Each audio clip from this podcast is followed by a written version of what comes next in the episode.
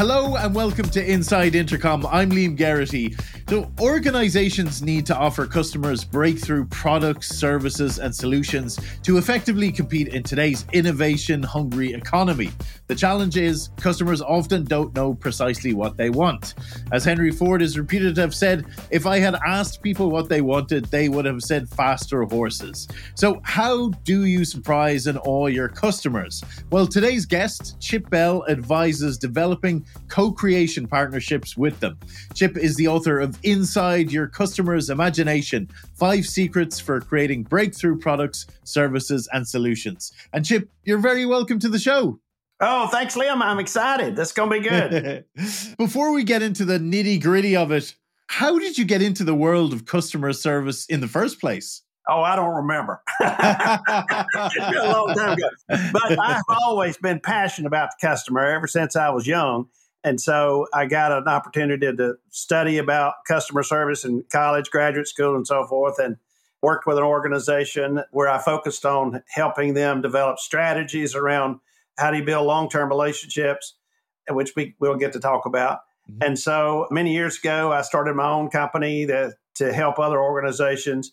Working with one company was fine, but it was boring to me after a while. So in my role, I get to work with a lot of different organizations, which means I get to learn a lot, which I enjoy doing, and and then bringing the experience learned from one organization to another, and so it sort of cross pollinates the opportunity to share knowledge. So, and I've been doing it long, many many years, and it's been a great ride.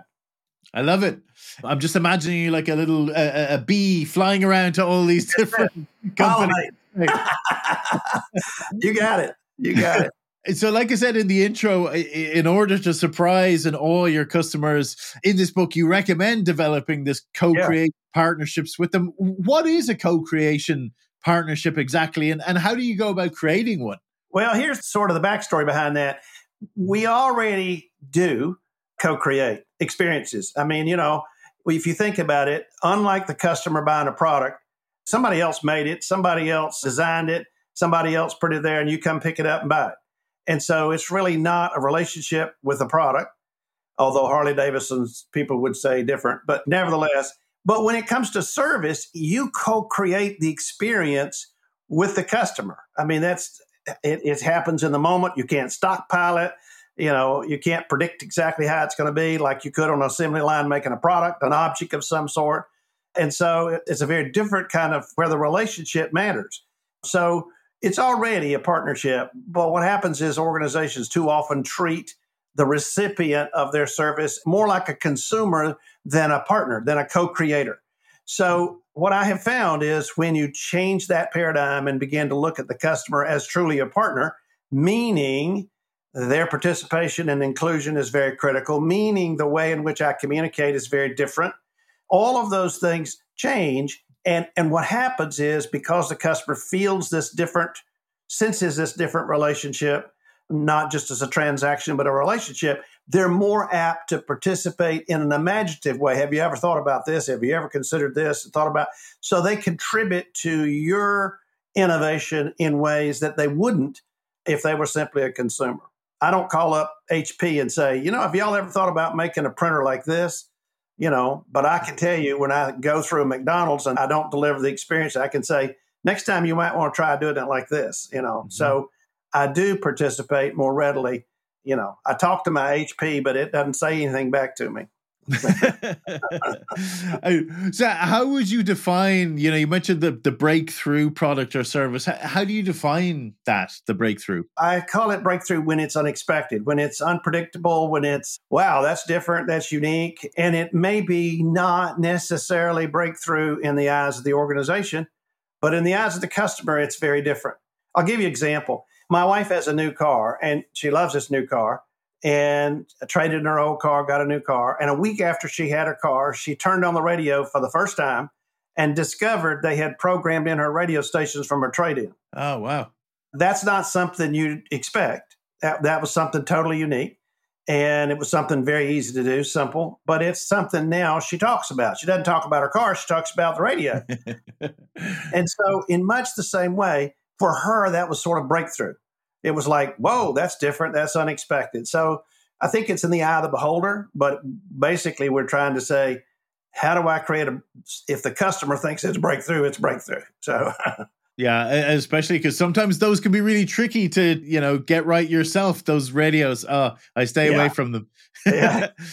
so in the book, you share like five secrets, I suppose, for creating these breakthrough products and services. And, and the first of which is is curiosity and you really yeah. emphasize the importance of curiosity in you know developing a deep connection with the customers could you share like some examples of how a company can you know cultivate curiosity within its customer service team you know sure. to ha- in, enhance those relationships exactly well i think if you approach the customer inquiry with an air of curiosity like i don't know the answer and you know the answer and i want to discover the answer with you that's a curiosity attack rather than I already know the answer, but I'm going to ask you anyway, and you'll tell me what I already know or what I mm-hmm. hope you'll know. But it's a whole different frame. And I don't accidentally start the book with curiosity because I think it is the foundation for everything, particularly in the relationship with the customer, is demonstrating that intense interest, desire, and with an air of discovery. And that's a critical aspect. And one of the examples I use in the book, which to me is a pretty good example around how you demonstrate curiosity with a customer and its outcome. I was working with a major pizza delivery company. And this is a company you don't, you, I won't call the name, but you would know they're international. I mean, they're, they're, they're all over the world. The company asked us to help better understand the customer. And so we went in doing focus groups and asked the usual questions. And frankly, after doing a number of focus groups, we were getting kind of bored because we were asking the same questions we already knew, getting the answers we were expecting, and we go, maybe the next one, let's try something different. Let's just ask some weird questions. and so we did. We started asking what we call came to call dreamer questions. What is something the pizza delivery company could do that nobody's ever done? And now you put the customer in a different mode of going, well, have y'all thought about doing this? And you're approaching it from the standpoint of we're interested in discovery with you. And so somebody in the audience on one occasion said, The box. Have y'all ever thought about doing something with a box? And we go, The box? Yeah, you know, I get the piece in a box. And guess what I do with the box? After I throw it away. Have y'all ever thought about doing something with the box? We go, Well, what'd you have in mind? Well, you could figure out a way where the inside cover of the box you could use for a puzzle or a map or a I could cut it out for a Halloween mask, or uh, it, it, could be all kinds of things. And and so we go, oh man, we're on to something. Let's ask other questions like that. When we were learning all kinds of stuff, and sure enough, uh, years later, I'm working with a major paper manufacturer, and they happen to make the boxes for this worldwide pizza delivery company. and sure enough, on the inside, you know, find Waldo or you know something kids can do, you know, find a puzzle or all kinds of stuff were on inside. And what they'd simply done is cover the inside with plastic. So even though it was covered over a pizza, it didn't affect the That's inside box, you know. And so it's simple, but but it, nevertheless, it's that kind of discovery that you're seeking. And I think you only acquire that with a customer by approaching it with this intense curiosity. So that's an example of ask questions that you don't know the answer to. Ask questions that may not get you anything, but may surprise you with what you learn. And, you know, there, there are lots of other examples, but it can go on the other side of what's something about our product or service that you wish were otherwise, something you think's there. And so, for example, Starbucks asked that question a lot of customers who were buying their coffee. And they mm-hmm. were particularly buying the coffee to go. And so transporting coffee after it's poured in the cup, the lid's put on it, because you know it's got that little hole in there mm-hmm. in the top of it. And people would say, I so many times I'm trying to transport and I get hot coffee on my thing through that hole. And they go, hmm, wonder if we could figure out a way to seal that hole. And, and that way the customer can take it out and they could use it as a stir or something like that. It was a customer's concept that led them to come up with those little swizzle sticks that they put in that little hole that seals it, and you can use as a stirrer. So it's sometimes it may be looking at what is the product not doing that you would like it to do. What is a something that the service or products has that leaves you confused? You know, yeah. Hampton Inn did a cool thing. Hampton Inn's a chain of hotels. And people sometimes travel with their spouse or significant other, and you got coffee in the room and you make coffee. And if you happen to be somebody who makes your coffee like your spouse or significant other, you end up saying, Is this my cup or yours? so what they said, well, what if we did it different? What if we made the cup so one cup had like a mustache on it, and the other one had like lipstick, like somebody kissed the side of it. and so they're they don't look the same. And now I've given a cue that would keep the customer from going, "Is this my cup or yours?" Mm-hmm. When you've got two people in the same room making coffee the same way from that little machine in your hotel room. So it's looking at like that. Sometimes it may be solving a problem. That's brilliant. I, I love the fact that you're kind of pooling your customer base. It's like it's yeah. like entering this hive mind. And it's kind of like, why wouldn't you use it? Exactly. You talk about this idea of grounding. So I, I suppose about aligning customer needs and hopes with a company's mission and values. Like how can organizations identify and communicate this alignment to create, you know, a high performance collaboration with the customers? Well, I think part of it is knowing and this is where a lot of companies miss the mark. We all know about we need a mission statement and we need a core purpose and they, they, all of that. But they don't boil it down so you get the essence and then the essence drives everything you do whatever that essence may be. And it's trying to, to make sure you're clear on that essence clear on that core mission you know people say an elevator speech i say what if you could do your whole mission in three words three words. You're limited to three words. Now, what does it sound like? I worked with Wrangler, the manufacturer of jeans, a long time ago, and, and they said, Oh, we've got ours down real clear. Kick Levi's ass. It, it, it, it, became a mantra. and It drove their whole competitive strategy about how we can out Levi Levi and I wouldn't recommend one like that. But I'm just saying it is boiling it down to your essence. And and then from that platform, that that's core essence of who you are, if you could get it down to three words, what does that really say?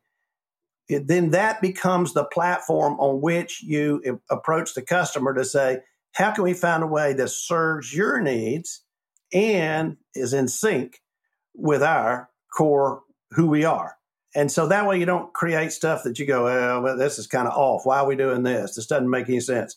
It keeps you aligned and keeps you focused. And that's that's the most important thing, particularly when you are trying to invent with a customer. You don't want to lose sight. What is our core focus here? And so I, I think of it from that standpoint. One of the examples I use in the book is I live on a golf course, beautiful golf course on a lake.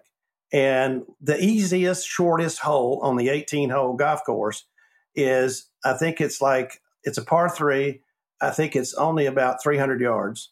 So it's not very far, but you're playing over the water. And it's the most challenging hole until you learn, forget about the water. You know, just focus on the pin, which is not that far away, and just forget about the psychological aspect of your playing over water. But the people who run the golf course tell me, you know, if you're looking for extra golf balls, they're all around the base of that you know, they fall in the water because people get distracted. Well, to me, it's sort of like be the customer, and that keeps you focused, grounded. But especially if you know where you where you stand, that's the grounding piece. Knowing who you that. are, and then making sure it's in focused and aligned with what customers require. That's great. And like trust i suppose is is you know a vital element in any customer relationship. We all kind of yeah. are familiar with that. I suppose could could you share some like tips on how companies can actively become like almost custodians you know of the customer relationships to build and maintain that trust? Well i think it starts with and one of my favorites is the truth is truth telling because if you look underneath Len Berry who's one of the greatest researchers in the field of customer service said the number one attribute of great customer service is reliability. I mean, you can scrape away everything else, but bottom line, does it come down to keeping the promises you make? And from that, customers derive trust. I can count on these. I can trust these. They do what they say. But an element of that trust is are you honest with the customer? Are you completely honest? And what honesty does, truthfulness does, truth telling does to the customer relationship is at an ethereal level, it's purity. But at its basics level, it's about I don't have to look over my shoulder. I can be who I am. I can be vulnerable with you because you're you're always going to be honest with me, always going to be trust. And we have lots of examples in our world where the company doesn't tell the whole truth or they act in a way you go, wait a minute, something's wrong here. And your gut tells you it's not right. And I give you an example. One of my favorite, in fact, I just wrote an article about it for Forbes about truth telling. And I suspect where you are, you have the same scenario. You pull up to a fast food restaurant and they say, It's going to be a few minutes. Would you mind pulling over to the side? We'll bring your order out to you. And you go to a parking lot and you park there. Now, think about that. Why are they moving me over there? They're moving you over there because you're messing up the time you spend in the drive in their numbers. But what's it's given the company is a false read. If you said, no, I'm just going to sit right here and you prepare my meal and then hand it to the, to the window, because that way you get a true, honest sense of the wait time I'm experiencing. And you may get bad numbers, and that gives you the incentive to fix your system. But no, we don't want to do that. We don't want to mess up our wait time numbers. So we're going to send you to that parking lot you wait out there. We'll bring the order out to you, which is terribly inefficient for somebody to have to bring your order all the way out across the parking lot to you when they could just hand it through the window. But look what's driving it. What's driving it is a number, and the number is not real. So, I mean, that's an example of a subtle. Another example I use in the book is the, you know, on time arrival really means not really on time. It's not like really, it's 15 minutes. You've got a 15 minute window to be still called on time. Okay. Because I've asked, asked the pilot, well, you know, on time means within 15 minutes of the time you're supposed to arrive. Can you imagine? You remember My Fair Lady? Oh, yeah. Get me to the church within 15 minutes of the wedding? I don't think so. I don't think so. So there's example of a fudge factor that you go, wait a minute, it's not really on time. You said you were going to land at 414 and it's, you know, 424, you know. So That's what I'm saying. Just before we continue with today's episode, I wanted to let you know about OffScript. It's a new series of candid conversations with Intercom leadership all about the extraordinary AI driven transformation we're currently experiencing.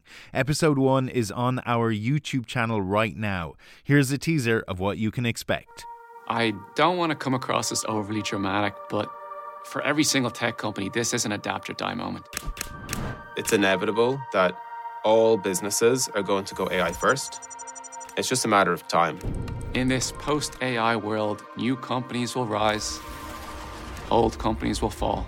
Of course, some of these new companies will flame out, some old companies will pivot successfully too.